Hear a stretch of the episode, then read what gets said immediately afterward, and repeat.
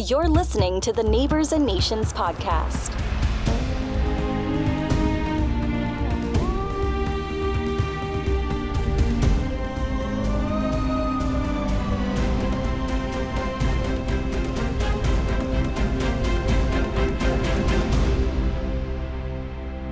Well, welcome to this episode of Neighbors and Nations. I'm Todd Stiles, your host, and I am super glad you're listening today to hear my conversation with Pastor Eric Trout. Eric pastors in Adel, Iowa. He's the pastor at Restoration Church, a church he just planted in the fall of 2019. Eric spent a year with us here at First Family Church as a resident, and it was a real privilege to get to know him then, know his family and his wife. Uh, and by the way, he wins the best beard competition hands down. But far more important than that is the story he's going to share with us uh, on several fronts. I think the first one about his conversion will really surprise you. It's just delightful.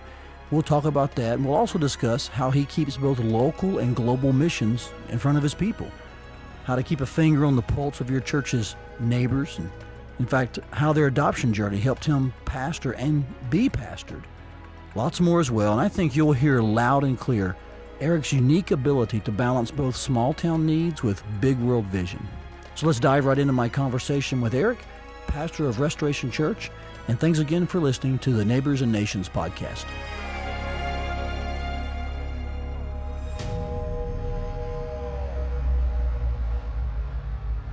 Well, welcome, Eric, to uh, the Neighbors and Nations podcast, man. Good to have you on board today. Yeah, thanks for having me. You're all the way out there in Adel, Iowa. Yeah, yeah, what are you six months into this lead pastor role? Sure. Yeah. So the the first half of that uh, was in the midst of the summer, and so we had people all over the place, and uh, we're preparing to launch the church, and so just meeting once a month, and so now in the back half of that six months, things are definitely different because now we're meeting weekly and uh, a consistent group of people. Well, I love what you're doing out there, and just really thankful for you and proud of you you know, one thing I love about you, Eric, and I love about your story is that here you are now pastoring uh, in this rural town in Iowa, growing town. But you know, you didn't grow up with a silver spoon in your mouth. You weren't like this pastor's kid who was in church your whole life and just kind of fell into it. I mean, you were a lost pagan high schooler, right? Sure. And God sure. brought God yeah. brought you to Himself. Tell me that story again. I, I love it. I just love how God put you in a place where there was a church who had a, a heart for its neighbors. Yeah, so uh, grew up in an unbelieving home uh, in a small community, much like Adel, um, and, and, so the small town aspect uh, resonates with me uh, for sure.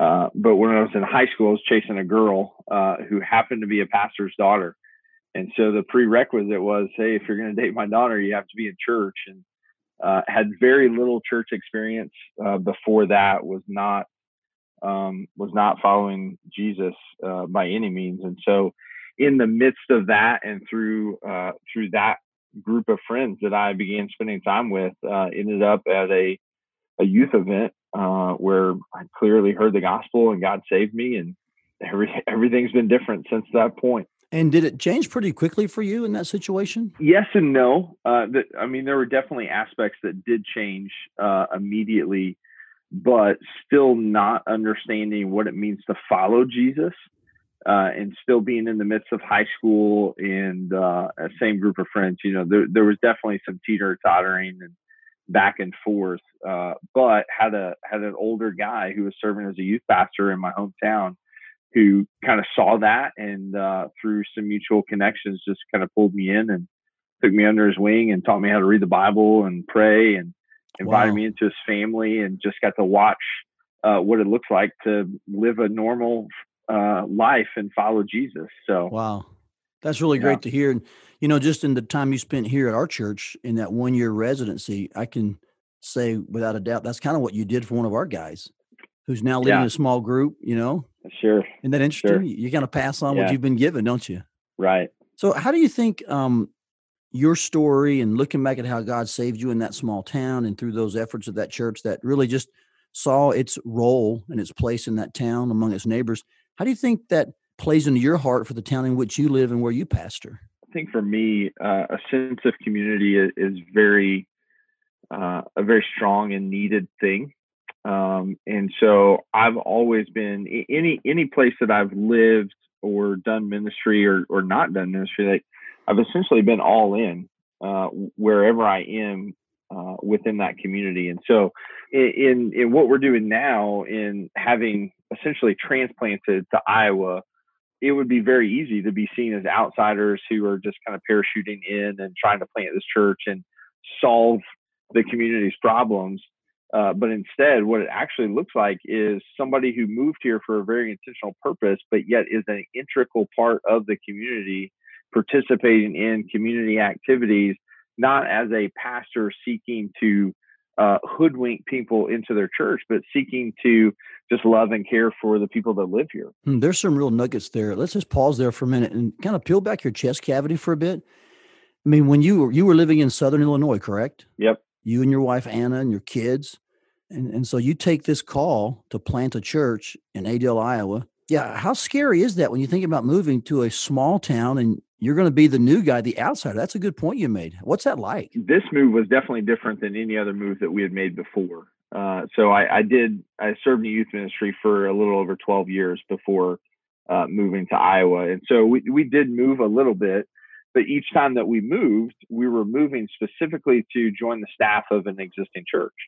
And so it was a natural way already, hey, here's this group of people that you're going to be ministering to. And so you immediately have relationships that are being formed.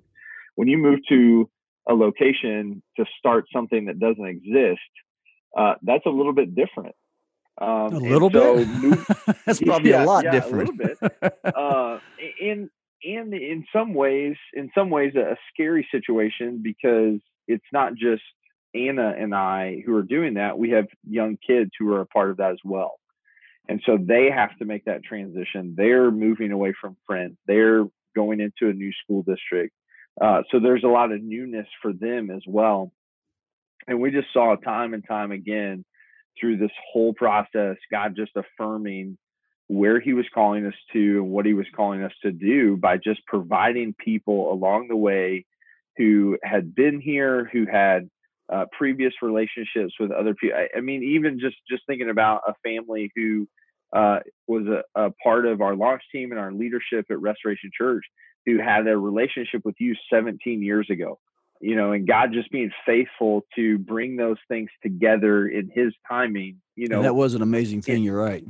Right, right, and and in a big way, what could be a very scary situation was actually a really easy transition for us.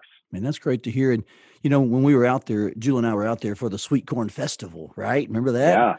If you don't right. know what the Sweet Corn Festival is, you got to look that up. It's awesome. But we came out there. Your church had had a booth there on the square of the town, and you know, I would have never, if I had not known you, I would have never thought that you had just moved to town a year ago. That you had, uh, you were considered an outsider because you were so integrated mm-hmm. and you were shaking hands and meeting people and, you know, patting backs. I mean, um, I thought you were running for office for a little while there, right? no, I'm kidding. But here you talk today about uh, integrating and being part of the community as a citizen, man, that's such an important element when you think about reaching neighbors because it's not yeah. just like you're presenting a sales presentation. It's not like the gospel is something right. that you open up your briefcase, here's the three step plan, whatever. But you're right. It's, sure. it's getting to be part of the town of their life and, and getting their trust. I mean, you've done that really well out there. I'm really proud of you. That's good insight you yeah. gave us. Yeah, I appreciate that. Yeah. You know, there's more than neighbors, obviously. I mean, as a pastor, you know, uh, we have this Acts 1 8 mandate. It's mm-hmm. both and, right? It's neighbors and right. nations. Right. Do you find it a constant balancing act to keep both of those in front of your people? Yeah, I, I think so. Eh, you, you know, if you just go with the the adage that people are more likely to get behind a cause or give money to something if there's a picture that they can associate with it, right? And so when you're talking about neighbors and nations, well, they see their neighbors all the time.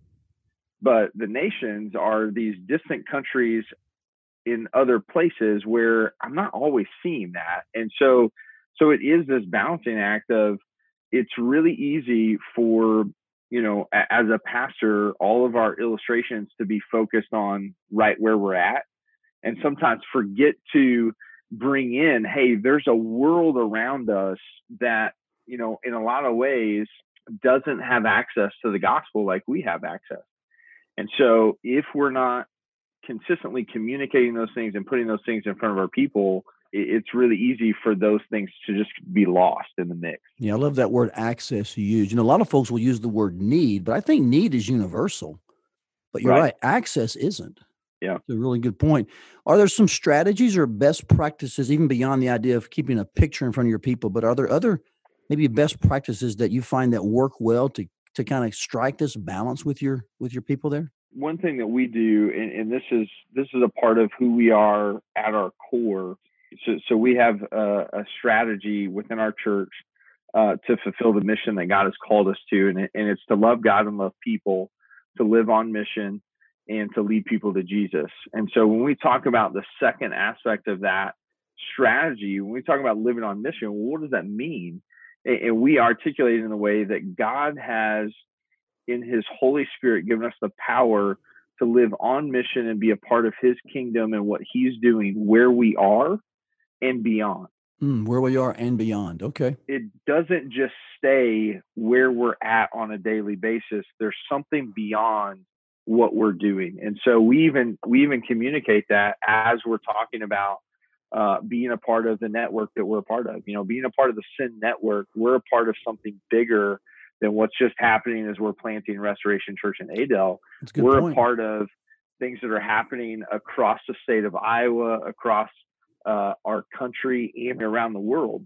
And so, even just this past Sunday, uh, we showed a video as a part of our international missions uh, endeavor to to raise money during the month of December for international missionaries, we showed a video that very much put in front of our people that there are missionaries who are stationed in other places that we would we would classify as dark areas, uh, and they have a very high risk percentage as they live their daily life trying to take the gospel to their neighbors uh, that we don't experience every day. And so, whatever we can do from here to partner with them and help them take the gospel into those dark areas is us living on mission beyond where we are right now. That's good. That kind of really flows into the idea of what you're saying. You just keep a picture in front of them, then, whether it's a video, yeah. whether it's uh, inconsistent verbiage, common language. You just, I, I hear you saying we keep a constant picture in front of them. So, so I've got a question for you about small towns then and about that. Because okay. as I hear you talk, it sounds like your people are pretty open to to what's even outside of their town. But you know, small towns are kind of known. The word on the street is they're not really that way a lot. Like they're small sure, for a reason. Sure. Everybody knows your sure. business, you know, that kind of stuff. Have you, yep. you experienced there at Restoration a closed mindedness at times to like what's outside of Adel? Like uh, resistance per se, or you finding it different than that? I don't think that we experienced the resistance that we maybe thought we would. I'm glad to hear that. That's good. Be, because there there is very much a small town element here where we're at, but we're also relatively close to the Des Moines metro area. And because we're so close, uh, you know, I mean, Des Moines isn't one of the most diverse cities in the United States, although there is a pocket of diversity and so people who work in the Des Moines metro area, they encounter that in different ways. And, and we've had people who are moving to Adel out from the metro. And so they're bringing some of that here with them. And so when we talk about when we talk about doing missions and partnering in other locations around our nation and around the world, uh, people are actually more receptive to those things than we maybe initially thought they would be because it is such a small community. Yeah, and that's interesting because what you're finding is that people then that move to Adel from a larger area bring with them the mindset, even though their location then is now in a small place, their mindset isn't right. small per se. Yeah, that's right. Well, good for you. I'm glad to hear that. Well, tell me some things you've seen God do in your ministry late uh, lately. What's what's some current stories that man we could rejoice with you in as you are you know seeking to reach neighbors and nations. I mean, just in a in a relatively short time, we we've seen God save people, um, and, and, we've we've had the opportunity to celebrate with baptisms. Uh, even just in the first three months of the existence of our church, uh, it's just been really fun to to watch those things happen. But at the same time, uh, you know, because I think those are really easy things to celebrate. Like, oh yeah, God saved that person, and we had to baptize them and rejoice with them it's really easy to celebrate those things, but it's a little bit harder to celebrate just a small movement towards interest Hmm. towards the gospel. You know, uh, and we've also seen that. that, because uh, you know we we've had people that we've connected with over uh, our time living in this community who are now more receptive to the gospel than when we first moved here Wow. and Amen. they're beginning to ask the questions they're beginning to start the conversation and try to figure out like why in the world would you move from illinois to here like who moves to adel right like it, it seems natural it seems natural to move 20 minutes west to get out of the busyness of the metro you know and move into a smaller community but you moved multiple states you know away because because we had some people that moved from kentucky with us uh, you know, and so we moved to this small community. Like, why? And so just being able to have those conversations with those people, and for them to see, and and this goes back to the to the neighboring thing, they are willing to have the conversation with us because they don't view us as a flash in the pan who are trying to fix all the community's problems and then leave. They've watched Mm. us come get in the trenches with them and be involved in city meetings, community festivals, the school district. Uh, you know, uh, we, we have we have people that are um, you know involved in Girl Scouts and uh, just um, you know like intramural recreation leagues and all of these. That we have people who are intricately involved in our community, and because of that, we're seeing those conversations grow with people who either haven't been in church for a really long time um, that we would refer to as de-churched Mhm. or people who just have no connection with the church at all those are actually the people that we're growing with and having more conversations Amen. with that that we really want to highlight and celebrate And I love hearing how your your fingers on the pulse of your community, and you're not trapped in the four walls of your office. But you know, I hear you say, Yeah, "Man, I, right. I want to. I know what's happening in people who are looking at our church from a distance, like your neighbors. And boy, I hear you saying Yeah, neighbors want to know that you're there to stay. right And you know, that's um that's really good to hear in, in an age in which perhaps church plantings right now, at least currently, kind of trendy. And if it Sure. doesn't work in the first three years, someone may be looking for something else. It's good to hear you talk Right. about, hey, we're here to stay. We want to be part of your life. That- That's what neighbors are looking for, isn't it? right Yeah, that's great, man. Let's talk for a minute, if we could, just about one thing God's done recently. I know it's been a real rough road, so I want to be sensitive here and just let you share what you want to share. But I know you have a real heart for adoption. Tell me, you mean you can share what you want to about that, but I'm curious also how's God, how God has used that maybe in your pastoring there in that small town, because I suspect a lot of folks in that town probably know what happened and what went down. sure yeah, how's God used that in your outreach or your pastoring? Yeah, so we we started the the journey towards adoption uh, al- almost three years ago, uh, wh- which is just crazy to think that we've been in that journey uh, for that long. Um, and and we did we we had we had a connection with a birth mom this year and and had been walking with her and um, what what we believed was a growing relationship and a connection uh, and, and just to, just to keep you know to keep it short she just couldn't make a definitive decision.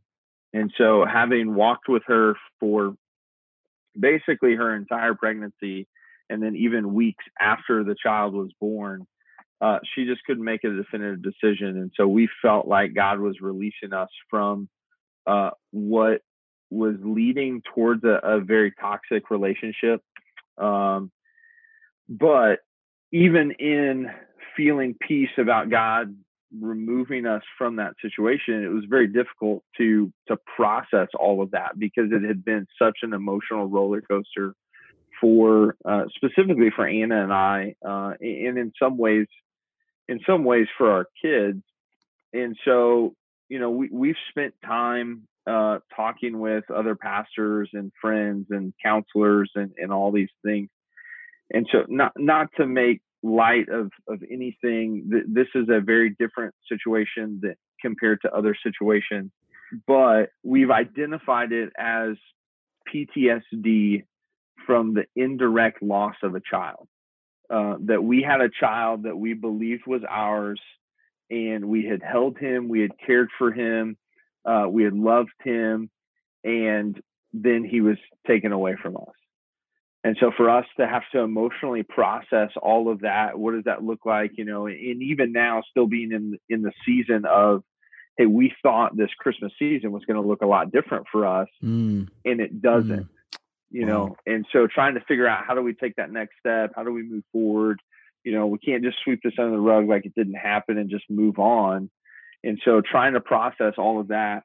And in the midst of that, I believe that that God was was teaching us and growing us again in an indirect way of what it means to suffer for us to to experience the loss of of someone mm. because in the midst of that in the midst of all of that that was going on we had multiple families within our church who lost family members to different illnesses and whatever and so we we had a very close present connection with them to walk through that with mm. them because we had just lost someone as well um, and so so even in the midst of what seems like a very dark situation uh, you know a, a failed adoption god's goodness still shines through all wow. of that so as a pastor you're able to comfort with the comfort that you've experienced that's kind of right. what I hear you saying. Right. Well, what a neighborly approach that is. What a what a beautiful story to hear you talk about just the community that God surrounded you with. I mean, to think, you know, a little more than a year ago you were an outsider. And now you're walking yeah. with these people through a, a really low time for you and Anna. Well, man, I want you to know, Julie and I both were really praying for you both.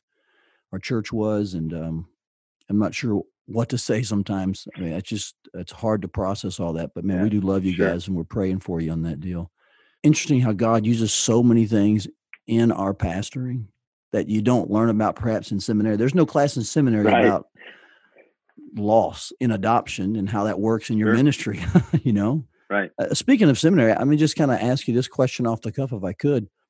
I know you come from a seminary where they have a real heart for the nations, and one thing I've really appreciated about you is you embrace both neighbors and nations real well. Like you say, you have a heart for a small town, but yet being from southeastern, I mean, they they want to send to all the nations, right? Right. It's interesting how God put you on that path. I think.